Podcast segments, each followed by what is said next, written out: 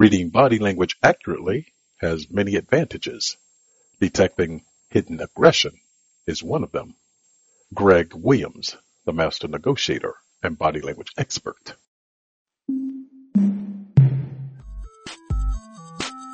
Welcome to Greg Williams, the master negotiator and body language experts podcast.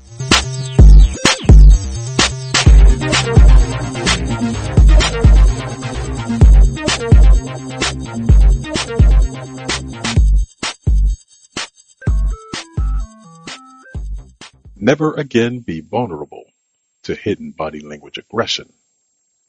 One member of a negotiation team said to the other, that meeting became raucous quickly. At first, I couldn't tell if the other side's leader was being passive aggressive or if he perceived our proposals to be inappropriate or repulsive. But then I knew he was upset by the body language gestures he emitted. They pointed towards outward aggression. That's when I knew things were about to get ugly. What body language signs did you observe that indicated he was about to become aggressive? was the question asked by the man's associate. When someone's about to become aggressive, do you know what signs to note? It's essential to be able to understand the nonverbal and body language signals that indicate imminent hostilities. Doing so will allow you the time to deflect or redirect such efforts. Continue and you'll discover five body language signals that foretell pending aggression. Number one, blustering. I'm going to put my foot so far up your rear that it'll come out of your mouth. Yeah? And what do you think I'll be doing while you're trying to put your foot up my rear? Blustering occurs in many forms. When it's verbal, it's easy to see and understand because words are used to convey one's sentiments, which decreases the misperception of one's intent. But blustering also occurs through one's body language.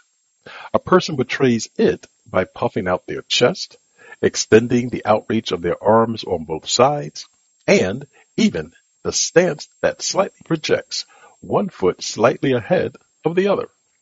In each instance, that person is positioning himself for the pending aggression that he's considering. And depending on how heated the environment, he may not be consciously aware of the behaviors he's committing. And that's why you should take note. By doing so, you'll have the opportunity to temper his behavior before it reaches the point of uncontrollability. Number two, eyes. Darting when someone is agitated and they begin quickly scanning the environment with their eyes, they're in assessment mode. This gesture alone does not indicate pending aggression on that person's behalf, but coupled with other signs such as flaring nostrils, protruding chin, and fist slash hand flexing, darting eyes lends more credence to the probability that pending aggression is increasingly heightening Narrowing eyes. When someone's eyes focus becomes narrow, they are lending more emphasis on the subject of their attention. That means they're blocking out other distractions to assess what they might do next to thwart the unpleasantness they're experiencing. When you see someone narrowing their eyes on you, raise your awareness of their pending intent. They may be in the process of becoming aggressive. Pupil dilation. Pupil dilation is another silent display that someone exhibits when they get excited. Dilation can occur from the natural excitement one experiences from being in a pleasant environment too. But you can instinctively tell by someone's demeanor if they're happy or agitated. That's also the insight to seek to determine if they're becoming annoyed by an adverse action they perceive stemming from you. Number three, Flaring nostrils. Nostril flaring is one of the most telling signs indicating pending aggression. A person flares their nostrils as a way to get more oxygen into their bloodstream. And in adverse situations, that can be the preparation leading to aggression. The more the person engages in that act, the more they're preparing to become aggressive. Number four, chin slash jaw. An outward thrust chin is a silent signal stating that the owner of the action is displaying his desire to take a portion of your space. Conversely, when people tuck their chin, they're demonstrating the need to protect themselves. Thus, you should perceive the outward thrust of someone's jaw as saying, I'm not afraid of you. If they take a step towards you while displaying that gesture, they're becoming more defiant and more aggressive. You can stand your ground or back up. If you hold your position, you'll be stating with your action that you're not afraid of them either. Now what? In either case, be aware of where tension resides and adopt the measure that's best suited to combat it. Number five, hand, fist, flexing.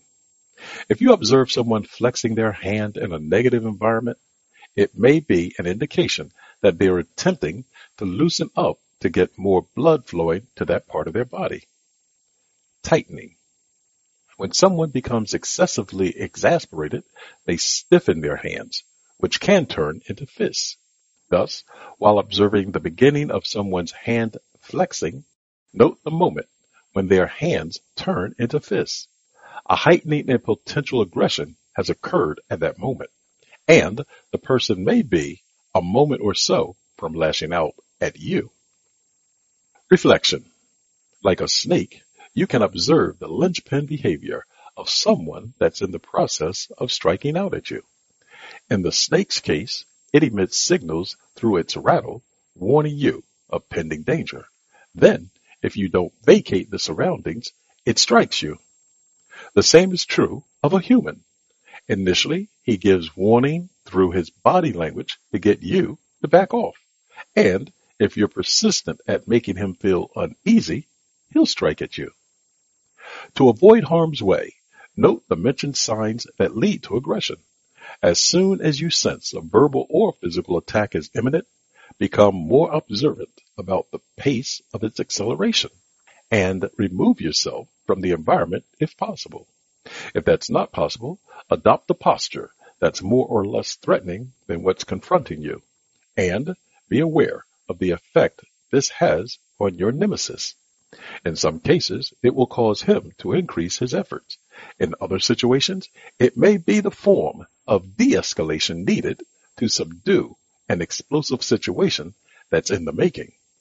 Know the difference to determine the best action to adopt because the optimum word is control and everything will be right with the world. Remember, you're always negotiating. Thank you for listening to today's session of Greg Williams, the Master Negotiator and Body Language Experts podcast. If you'd like to leave a comment, please do so by sending us an email at greg, G-R-E-G, at the T-H-E, master, M-A-S-T-E-R, negotiator, N-E-G-O-T-I-A-T-O-R dot com. You can also reach me at www.themasternegotiator.com and give us a like if you appreciate the content that you've heard in today's session. Until the next time on the next episode, remember, you're always negotiating. Goodbye for now.